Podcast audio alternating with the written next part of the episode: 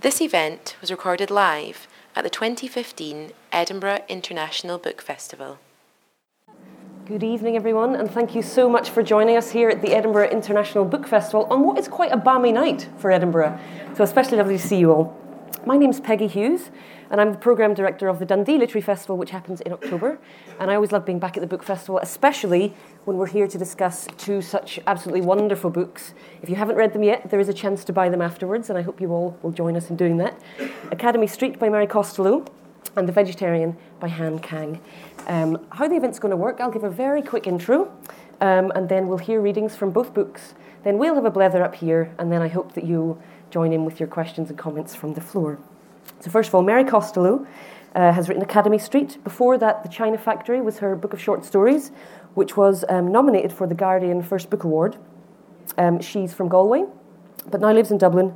And Academy Street won the Irish Book Awards Book of the Year, among other shortlisted um, you know, prizes, which is fantastic. Han Kang uh, is here to talk about The Vegetarian. Just going to give, a, I'll give a little quote from, from uh, just to give you a little taster. Brings to mind John Williams' resurrected masterpiece Stoner, that's Academy Street. And for The Vegetarian, uh, it explores the friction between desires that are fed and those that are denied, and is a bracing, visceral, system shocking addition to the Anglophone reader's diet. Um, Kang, Kang is here from South Korea, and she teaches at the, uh, the Seoul Institute of the Arts. She teaches uh, literature there. So, just first of all, join me in again giving them a really warm welcome to Edinburgh.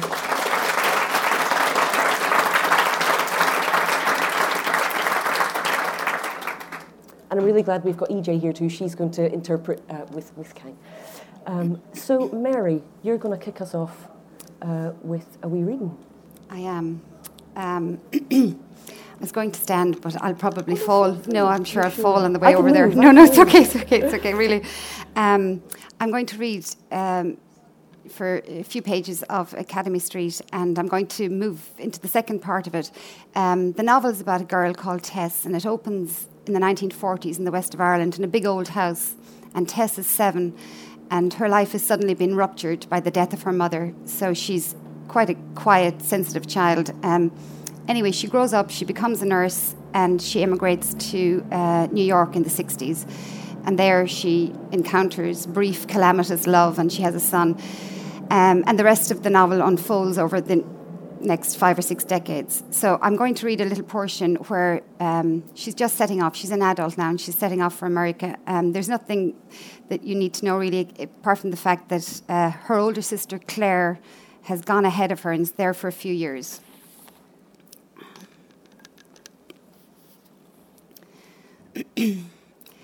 Late in the summer of 62, Tess flew on a TWA flight from Shannon Airport to New York. Before she left that morning, her father handed her a £50 note and then shook her hand formally, awkwardly. Dennis and Maeve and Evelyn in a hat sat into the car. As they drove away, Tess looked back at the house, her eyes lingering on the upstairs windows, then out at the land. Halfway down the avenue, Dennis stopped the car to get something from the boot. She turned her head to the lone ash tree among the beeches and saw, for the first time, a band of barbed wire embedded in the trunk, the flesh forced to grow over the spikes in pained little folds and swellings. Dennis sat in and they drove on. How had she missed this before? Who had done it? This was Lohan land a lohan tree, so a lohan hand. At the airport, the summer wind gusted and blew Evelyn's hat off, and she ran after it, and they all laughed. This will be my memory, she thought. As they parted, they threw holy water on her, and she blessed herself. Dennis looked down, his long arms hanging, and she remembered the injured Ash again. Before the takeoff, she grew frantic. The plane roared down the runway, and she bent her head. It was not flying, she feared, but dying. When the wheels lifted and the plane began to climb, she pressed her fingers to her ears. Then she remembered the date, the 15th of August, the feast of the Assumption of Our Lady into heaven, and her heart began to quell. God would not let a plane crash on Our Lady's feast day. She began to fill up with trust like a child newly assured. The roar of the engine eased and the plane levelled, and in a while she opened her eyes. They were in upper earth. They had broken through into the blue.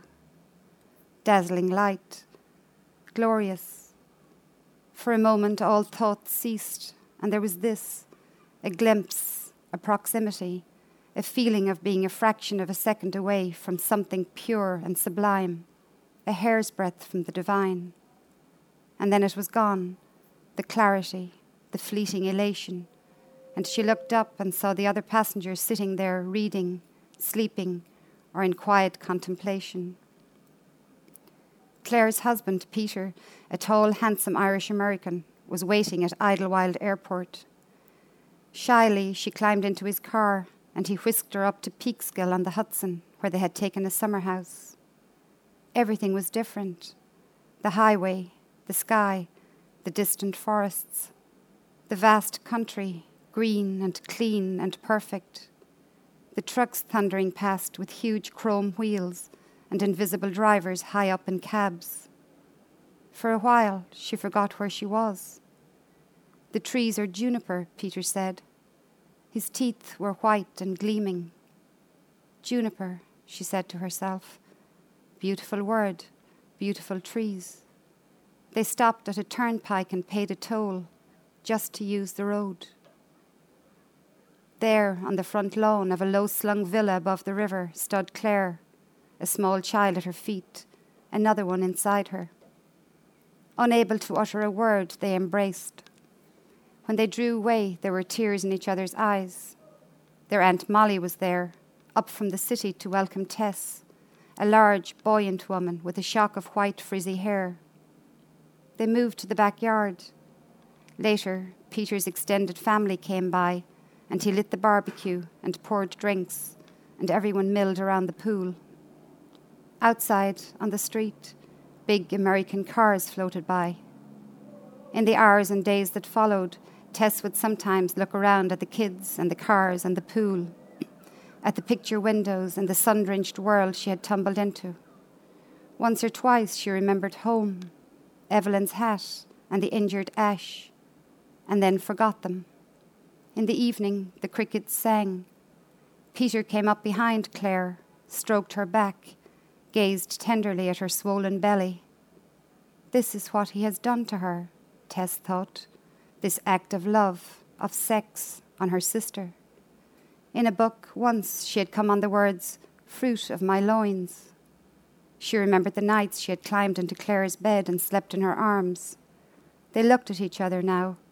In the look was an acknowledgement, a declaration, an affirmation that everything was finally settled and the lives being lived here were the right ones, the ideal lives. Slowly, in the months that followed, Tess tuned to the frequency of the city, to the accents and the street grid and the subway, to the black faces on the sidewalk, the sirens at night, the five and ten cent st- stores teeming with goods, and buildings that rose up daily from gaps in the streets. The new words, too pocketbook, meatloaf, lima beans, jello, the taste of coffee the clothes so lovely and cheap and slim fitting, the abundance of everything. In September, she started work at the Presbyterian Medical Hospital on East 68th Street, and in the early weeks walked the long corridors every day, shadowing her seniors, pushing medicine carts, taking blood, listening, learning, delivering all that was expected of her. Unconsciously, she adjusted her accent to be understood and altered her handwriting until it attained the grace and slant of American script. She sat by herself in the cafeteria, the pall of loneliness that accompanied her from her aunt's apartment each morning, and which was briefly eclipsed by her duties, lowered itself again. At night, in the apartment, she studied for her nursing accreditation, or sat in the living room with Molly and Molly's other boarder, a German man in his sixties named Fritz with the fan whirring and I Love Lucy or the Jack Paar show on TV. Fritz was a machinist in a factory downtown. In the apartment, he fetched and fixed things, and on Fridays carried home the shopping from the Safeway store on 183rd Street. On Saturday nights, he and Molly sat in the living room, drinking. He, small shots, she, high balls of whisky. On weekday evenings, all three of them sat at the table and ate pot roast or gammon steak. Afterwards, Fritz and Tess washed up, and then Fritz tuned the radio to a jazz station for the night. One night, as he turned the dial, she caught a snatch of a song she recognized, and in its beat, briefly forgot herself until she became aware of Fritz's eyes on her. The next evening, he came in and handed her a box. This is for you, he said in his sad accent. Inside was a new transistor radio. The kettle on the stove began to sing. She saw the jets of flame underneath, their fragile blue beauty, and when she looked up at Fritz, she was overcome by a memory of home and Mike Connolly. One day in the city, she felt the stir of anxiety on the streets, and day by day it entered her. On the TV, missiles, warheads, ships steaming towards Cuba, the end of the world. She thought of home, her father, Evelyn in a house full of kids, danger floating close. One day she saw a rich woman emerge from a building, usher children into a taxi. Everywhere an exodus, people holding their breaths, looking at one another. As if we are all brothers and sisters, Tess thought. One night the president addressed the nation. She was mesmerized by his beauty, his pain, as if the words themselves afflicted him. And then the ships turned back. We were all brought together in fear and mutual need, she wrote to her father, and now its passing has brought something else hope, love, down on the streets. She had found a new language. This country had given her new ways to think and speak. A week later, she went up to the Bronx and bought five dresses in a dress store, one lovelier than the other, because she could. She took the subway back down to 181st Street and walked out into the autumn sun and floated along the sidewalk, catching herself for a moment in that concentrated life. Thank you.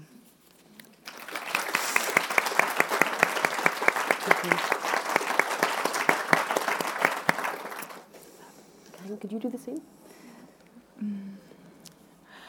The Vegetarian is a novel uh, about a woman who refuses to eat meat anymore to reject human brutality out of herself and then believes that she is turning into a plant and doesn't eat anything else but water and getting closer to closer and closer to death. And um, this novel is uh, composed of uh, three parts, and these are narrated by different characters. But Young-hye, this woman, doesn't speak, and I'm going to read uh, three parts, just one page each. And I'd like to read uh, the first paragraph of the third chapter uh, to just let you feel the sound of Korean. 그녀는 비에 젖은 도로를 바라보며 서 있다.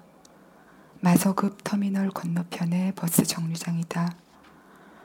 거대한 화물차들이 굉음을 내며 1차선을 질주해 지나간다. 빗발은 그녀의 우산을 뚫고 들어올 듯 거세다.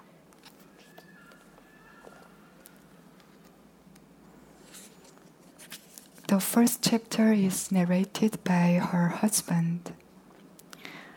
Before my wife turned vegetarian, I'd always thought of her as completely unremarkable in every way. To be frank, the first time I met her, I wasn't even attracted to her. Middling height, bobbed hair, neither long nor short, jaundiced, sickly looking skin, somewhat prominent cheekbones. Her timid, sallow aspect told me all I needed to know. As she came up to the table where I was waiting, I couldn't help but notice her shoes, the plainest black shoes imaginable. And that walk of hers, neither fast nor slow, striding nor mincing. However, if there wasn't any special attraction, nor did any particular drawbacks present themselves, and therefore there was no reason for the two of us not to get married. The passive personality of this woman, in whom I could detect neither freshness nor charm, or anything especially refined, suited me down to the ground. There was no need to affect intellectual leanings in order to win her over, or to worry that she might be comparing me to the preening men who pose in fashion catalogs. And she didn't get worked up if I happened to be late for one of our meetings. The points that started appearing in my mid 20s, my skinny legs and forearms that steadfastly refused to bulk up in spite of my best efforts, the inferiority complex I used to have about the size of my penis, I could rest assured that I wouldn't have to fret about such things on her account. I've always inclined towards the middle course in life. At school, I chose to boss around those who were two or three years my junior and with whom I could act the ringleader, rather than take my chances with those my own age. And later, I chose which college to apply to based on my chances of obtaining a scholarship large enough for my needs. Ultimately, I settled for a job where I would be provided with a decent monthly salary in return for diligently carrying out my allotted tasks. At a company whose small size meant they would value my unremarkable skills. And so it was only natural that I would marry the most run of the mill woman in the world. As for women who were pretty, intelligent, strikingly sensual, the daughters of rich families, they would only ever have served to disrupt my carefully ordered existence. And the second part is narrated by her brother in law, her sister's brother. She, uh, he is a video artist and 어, 그녀의 어, 몸에 꽃을 그리고 그것을 어, 화면에 담아서 어, 예술 작품을 만들려고 하고 있어요. Uh, he's a video artist. He he draws picture on a body, and then he takes picture. Then he try to make art project from that. She put on her jeans and his jumper and wrapped her hands around the mug from which the steam was rising. She left her slippers by the door, stepping lightly across the floor in her bare feet. It wasn't cold? He asked for the second time, and she shook her head. And it wasn't difficult? All I did was lie there, and the floor was warm. The whole situation was undeniably bizarre, yet she displayed an almost total lack of curiosity.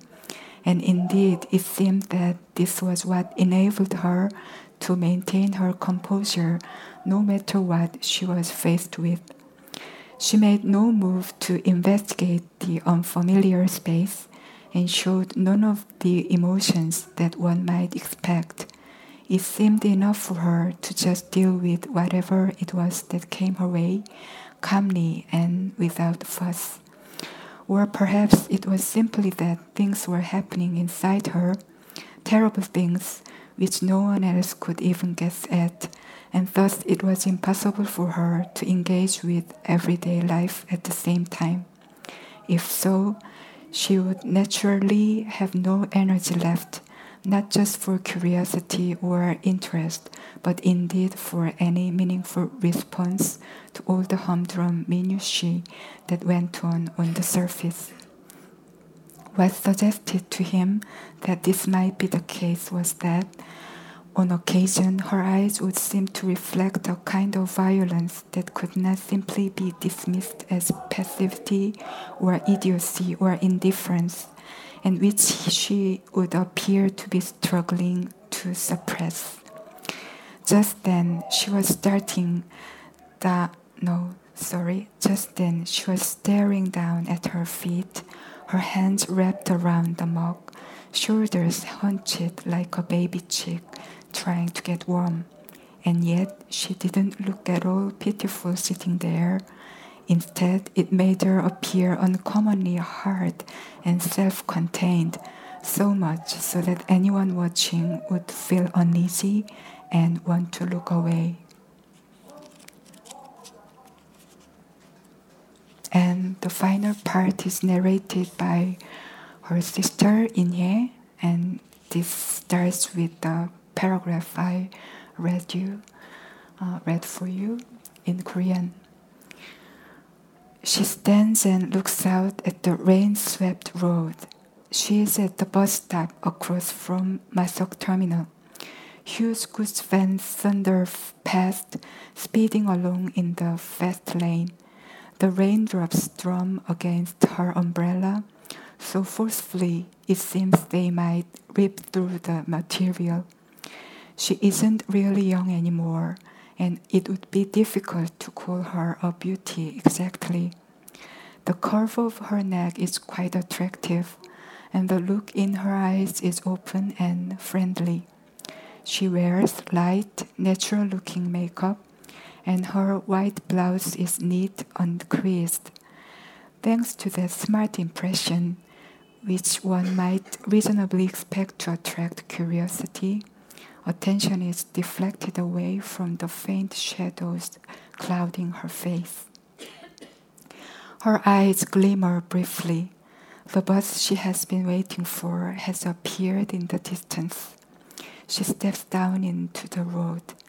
She watches as the bus, which had been tearing along, a, along at a great pace, slows down. You are going to Chuksong Psychiatric Hospital, right? The bus driver, in late middle age, nods to her and motions her up. She pays the fare, and as she scans the bus for somewhere to sit, her eyes pass over the faces of the other passengers. They are all watching her closely. Is she a patient or is she a nurse? There doesn't seem to be anything odd about her. Well used to this, she keeps her eyes averted from those probing gazes that mix up suspicion, caution, repugnance, and curiosity. She shakes the water off her folded umbrella. The floor of the bus is already wet, black, and glistening. It wasn't the kind of rain for which an umbrella could provide sufficient shelter and so her blouse and trousers are half soaked. The bus picks up speed, racing along the wet road.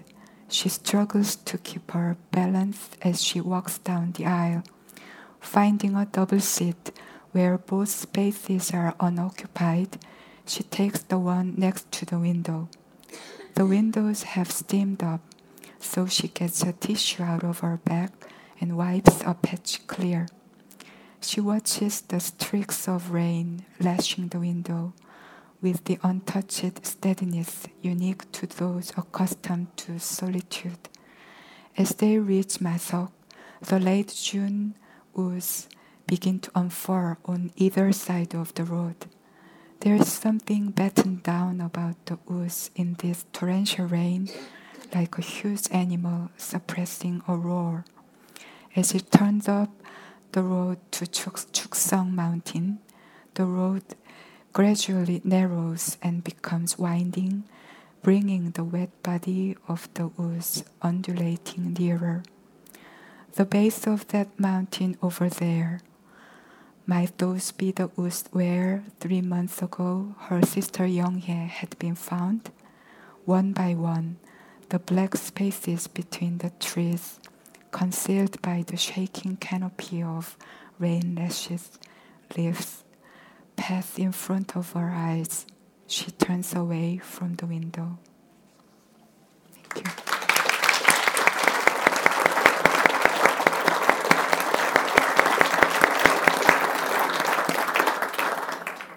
Thank you both. Um, I wanted to kick things off um, with asking about the thing that unites these books, I think, especially, is the very burning inner world of both characters versus the quite quiet seeming outer world. Mary, could you say something about what drew you to those, to Tess to begin with, and to that specifically, that kind of story? Um, yes, I. Tess is, uh, as um, Young Hai is in, in Hang's book, she's, I suppose you might call her a chronic introvert or a severe introvert. Uh, she's an intuitive as well. So it, all it means really is she gets her energy from within. Um, so living in the world always presents a certain degree of problem. She's always trying to mediate the inner and the outer. And she's always looking for some more meaning in the external world, trying to touch another layer that will give her substance.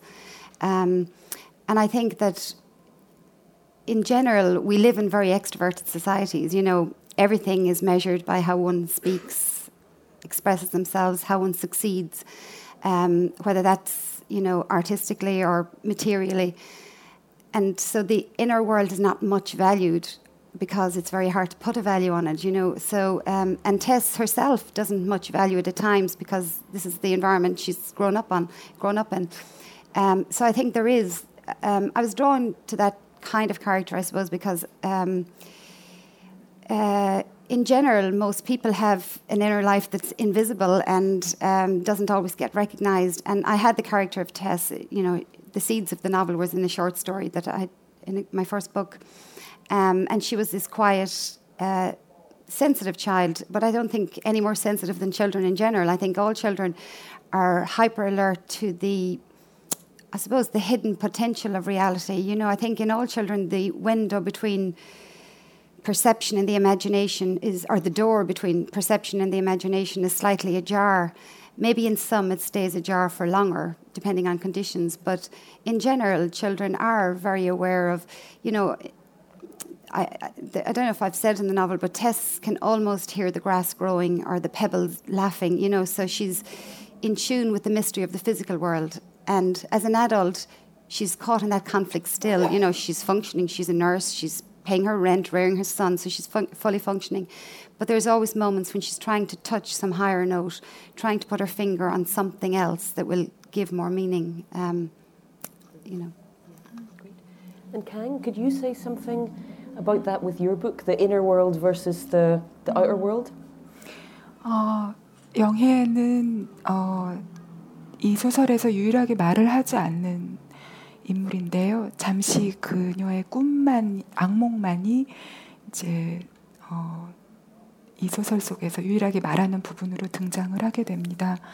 그런데 이 영애는 보기에는 굉장히 조용한 삶을 살고 있지만 사실은 안쪽의 세계는 아주 복잡하고 강렬하고 그리고 어떤 인간의 폭력성과 인간의 존엄에 대해서 고민하는 인물입니다. 그리고 그것을 자신의 삶으로서 보여주고 증명하려고 합니다.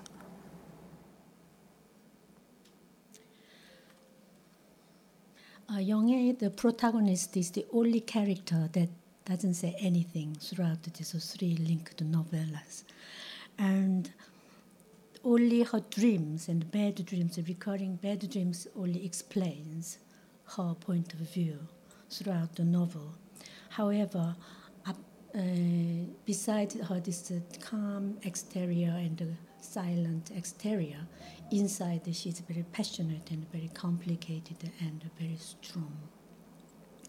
And she is always worried about the humanity and the, the what is being a human and uh, their value, if you like. So she's always worried about this issue, basic issue. And with this, uh, her agonizing problem, she tried to show you through her life how to solve this problem or how to narrate these problems.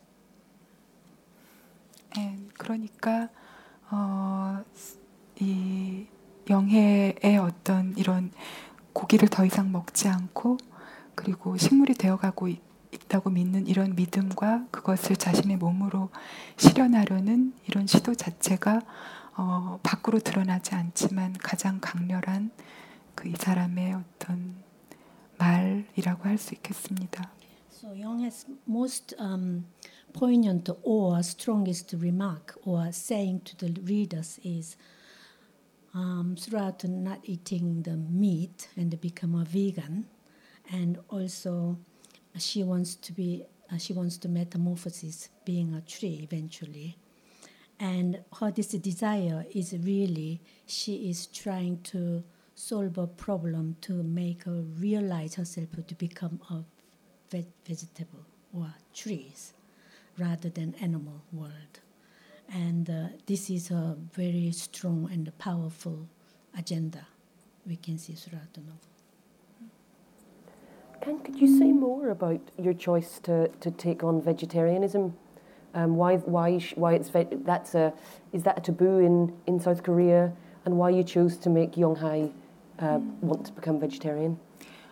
Well, I I wrote a short story several years ago, and the title is "The Fruit of My Woman," and there is a woman who literally turns into a plant when her husband came back from his business trip, and then he puts her in the pot and waters and, and takes good care of her, and.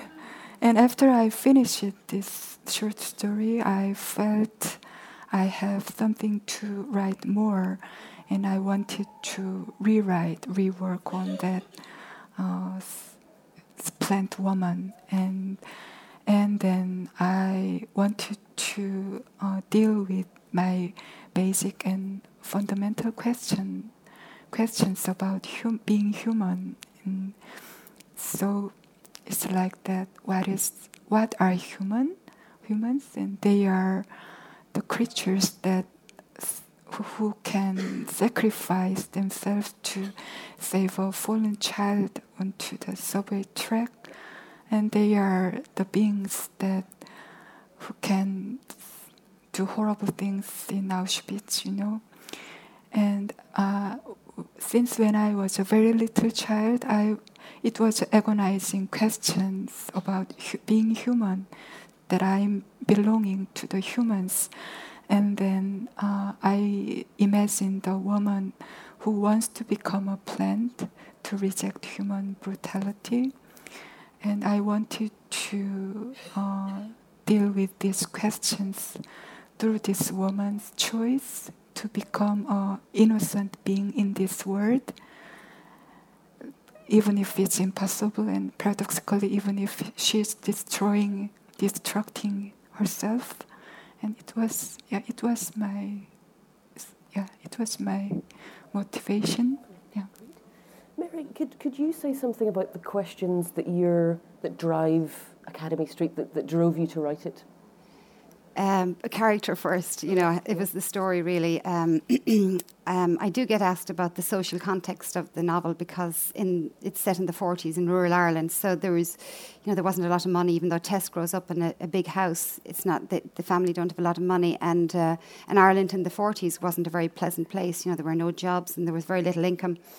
Um, but Tess you know, Tess has a child out of wedlock in, in the 60s.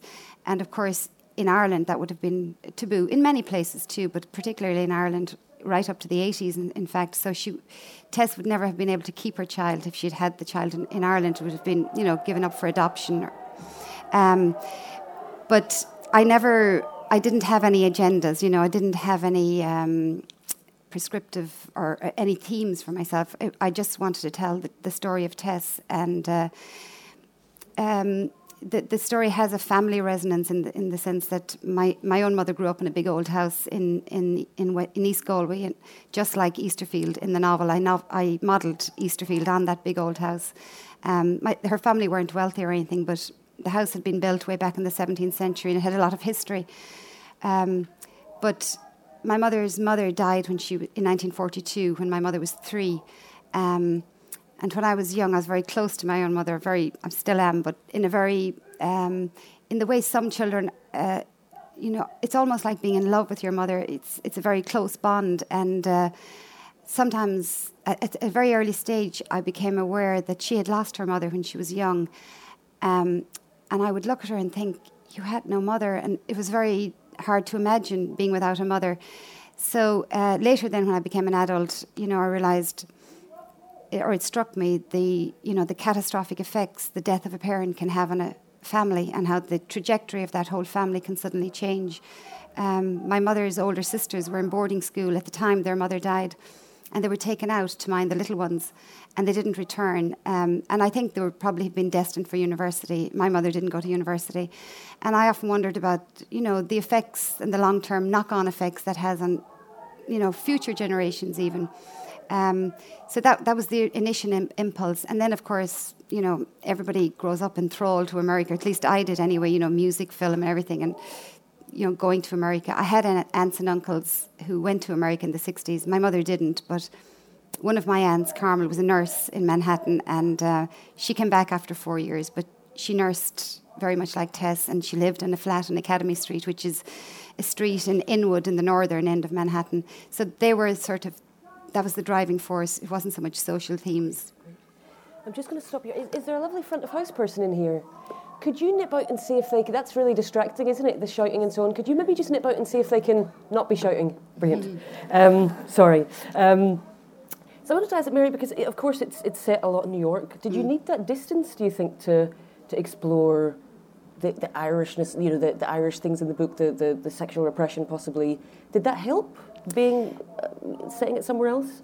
Um, of course, I didn't give any forethought to any of that. You know, I just wrote the story as it. You know, I, I sort of knew the the outline of Tess's life, but I didn't. Um, I didn't give any thought to um, exploring immigration, for instance. I never review. I never saw it as an immigrant an, an immigrant's novel, but of course it is in many ways. Um, but I think because my, of my own love affair with New York, um, I was drawn to it. You know, I, have never lived there, but I've been many times, and just the throb and thrum of it. You know, just I can, I can never sleep even. You know, um, and also I in, in 2011 I did a house swap. I swapped my house in Kimmage in Dublin for a flat in the Upper East. Well, you know, York Avenue and 19th Street and Tess, the story of Tess was forming in my mind around that time. So I used to take the A train up to Inwood, 207th Street. That's how far up it is, the last stop on the A train. Um, and I walked around those streets uh, where my aunt had lived, and my uncle and another aunt as well. And um, it was very, you know, there, that generation of Irish people who immigrated, you know, I see it in photographs and stories of their lives. They were very innocent and uh, you know full of dreams. And you know they weren't part of the American counterculture of the 60s you know they were some of them were pioneers. They didn't drink. They went to mass every Sunday. They were quite innocent and chaste in many ways. And when I you know when I think about them I I I'm I'm quite moved by the stories because their innocence and earnestness and the complete lack of cynicism. And of course a lot of their dreams came undone. But when I was walking around those streets I really I felt, I don't know, something of their lives, the echoes of their footsteps almost in the streets. And I, you know, I went to the church and the school and Inwood Hill Park where my aunt would have gone to and the library. And um, there was one day I sat across from the school, Church of the Good Shepherd. I put it in the novel, that's the real places. And um, it was it was about half two, and parents were gathering to the front door. Uh, and it's quite a Hispanic area. In the 60s, it was a bit of an Irish enclave, but it's quite Hispanic now. And parents were gathering, and upstairs in the classrooms, the lights were on, and I could just see the tops of little heads and hands going up and down. And it was one of those moments when, you know, Tess's something of the novel was constellated in that moment, and I knew Tess would see that, you know. Mm-hmm.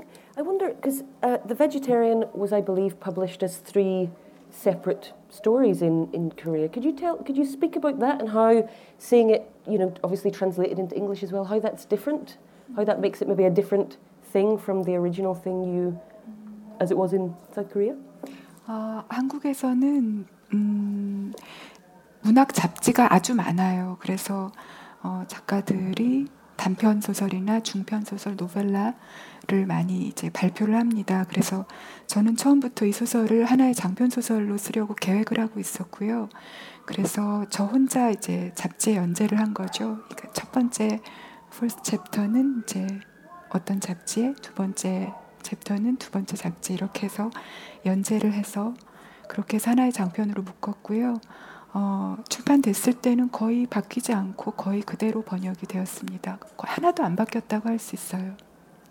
Uh, in Korea, in gen- the literary world is uh, has so many um, periodic journals and the literary journals. So, um, I all the authors uh, when they enter the literary world, they normally publish either short stories or novellas or full novel, and for me to write these three linked uh, novellas from the beginning, I knew I wanted to write a full novel, but I tried in three different uh, journals to publish my novellas each different way. And then later on, when it was published as a full novel, nothing I can say confidently, nothing has changed, and it was all like original I planned. I'm just going to ask one more question. I'm mindful that I want you to have an opportunity to, to ask your question, so I'm just going to ask it. It's inspired by uh, something you said in an interview, Mary, which is about um, the short story, uh, that short story writers uh, are mere pawns for outsiders, conduits for lost souls, which I loved. I love that idea. Um, I wonder if you could just expand on that a little bit about being drawn um, to both characters, Tess and, and Yeong-hye, are both troubled and, and you know lots of turmoil there. Could you say what it's like? What draws you to that kind of character? Um, it must be a long time ago since I said that. I love that quote. It's good. But um, I think that the short story in particular is particularly suited for isolated characters. It was Frank O'Connor famously said he called you know the short story the lonely voice because it's for you know it, it it conveys that sense of isolation.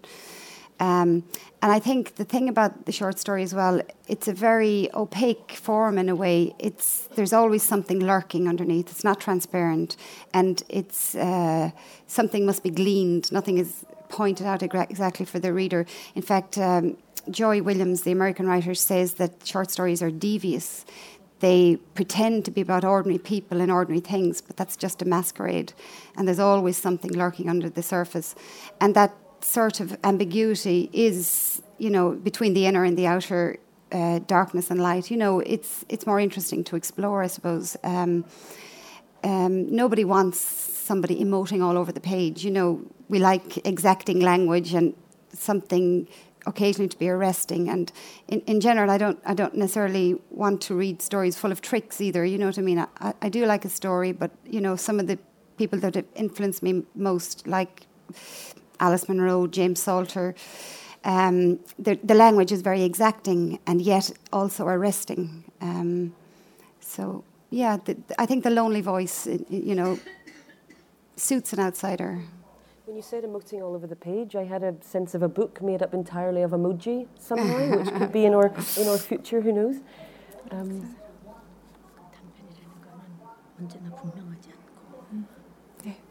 could you could you answer the same question, Kang, about um, about Yeong-hye and uh, the story versus the novel, and what draws you to exploring that kind of character? 질문을 잘 이제 왜 영예 같은 성격 주인공을 만들어서 그 성격을 갖다가 탐구하려 했는지. 음, 어, 저는 어, 단편 장편 소설을 쓰기 전에 어, 단편 소설로 먼저 데뷔를 했어요. 그래서 지금 이제 메리 코스텔로 씨가 얘기한 그 호수에 대한 비유가 아주 좋다고 생각합니다. 그리고 저는 언젠가 어떤 글에서 어, 단편 소설은 성냥개비로 불꽃을 만들어서 그게 꺼질 때까지 바라보는 것과 비슷하다고 얘기했어요.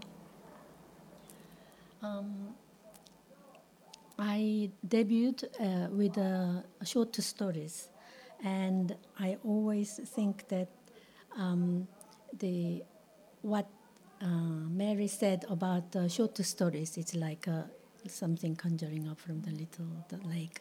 I like the expression as well, and uh, my I uh, my personal opinion of the short story is almost like you strike a match and then you just uh, watch the fire and then eventually it's extinguished. So that's what I think about short story. Yeah.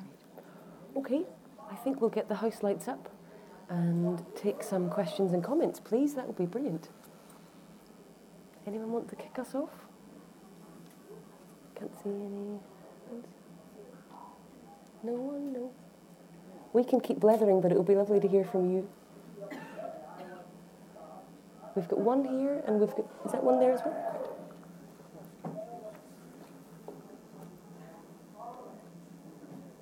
Um, hi, um, my question's to Han. Um, I myself lived as a vegan vegetarian in South Korea, so I'm asking Han what she thinks about how Koreans view vegetarianism now, and has it changed from the way people perceived it back when the book was originally written, 다시 and as the author of vegetarian. 자기가 그래서 채식주의자인데 한국에서 살았대요. 근데 책을 처음에 쓰셨을 때하고 지금하고 어떻게 한국 사람이 그 채식주의자를 보는 견해가 바뀌었나요? Uh, I was a vegetarian. Uh, s- just it was uh, in late 90s, and it was very hard to live as a vegetarian in Korea or in over the world. Maybe in those days they didn't like meeting vegetarians. Maybe they they didn't invite vegetarians home to dinner. Maybe. 어, 그런데 제가 이 책을 어, 발표한 게 한국에서 발표한 게 2007년인데요. 그때는 이제 베지테리안들이 조금 있었어요. 그래서 좀 더 관심을 가졌고요. 지금은 이제 채식주의자가 아주 많아졌습니다. 그래서 아마 지금 다시 한국을 방문하신다면 훨씬 더 많은 어, 선택의 폭이 있으실 거예요. When I wrote this book in 2007, um, there weren't uh, many vegetarians at the time, but it was there are more vegetarians than obviously before because in 2007 they started getting lots of more vegetables and veget- vegetarians and the people are aware of their needs and uh, so if you um, visit now back to Korea, I'm sure you'll have more options to eat and have a more comfortable life. And Mary, you're vegetarian. I mean, being vegetarian in Ireland in the back in the day wouldn't have been the easiest either. I would say. No, ironically, um, when I actually when Hang's novel came out earlier in the year, I remember thinking I want to get that book um, because I'm vegetarian too. But um, no, it wasn't. I'm vegetarian for about twenty years, but it's much easier. You know, um, it's, it's much easier than it was. Yeah. Yeah, great. Uh, we have one here. Brilliant. I just wondered what both of you are writing now.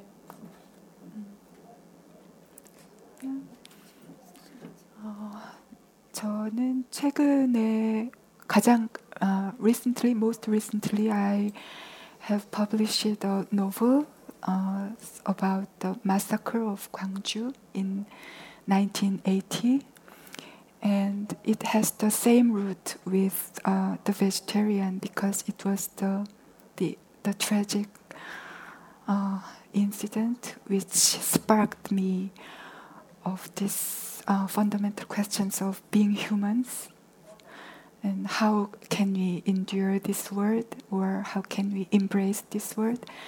And it was published in last year and it is going to be published in January it's coming very soon in UK and it's called Human Acts Mm, yeah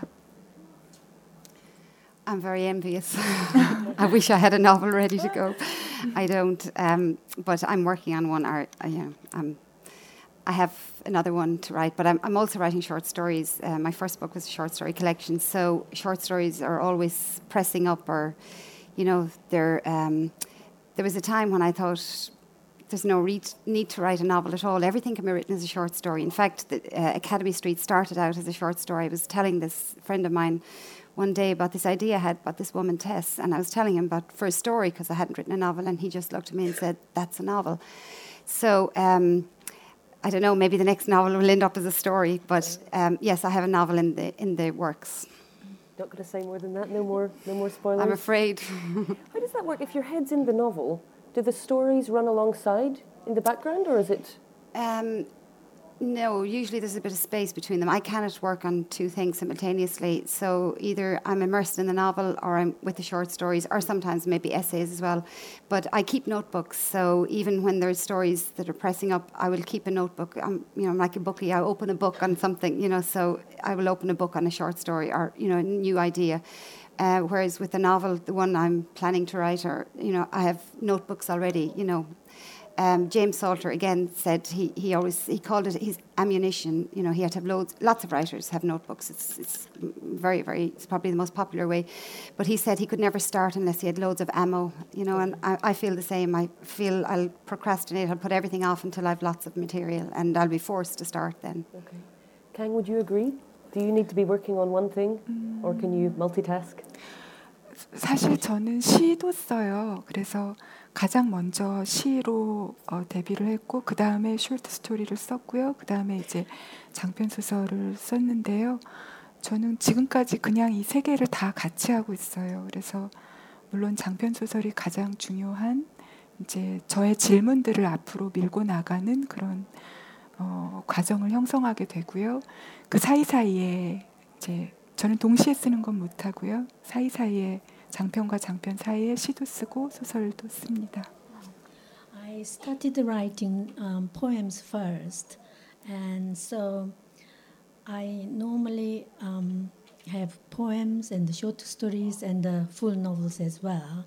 But my underlining fundamental questions as a novelist will be always within the issue in the, my full novels. But um, I cannot really simultaneously work on three different genres, but I do work consecutively or in between while I'm writing full novel. I would um, touch on my uh, poems or short stories. So. Oh, yes, we've one here at the back. Great. Hi, this is a question for Mary. There's a particularly beautiful sentence in Academy Street uh, where you describe Tess as floating close to hazard. And I wondered if you could talk about what that meant for you. Um, yes, uh, um, I think, and it's it's something I've thought about for my characters in my short story collection as well.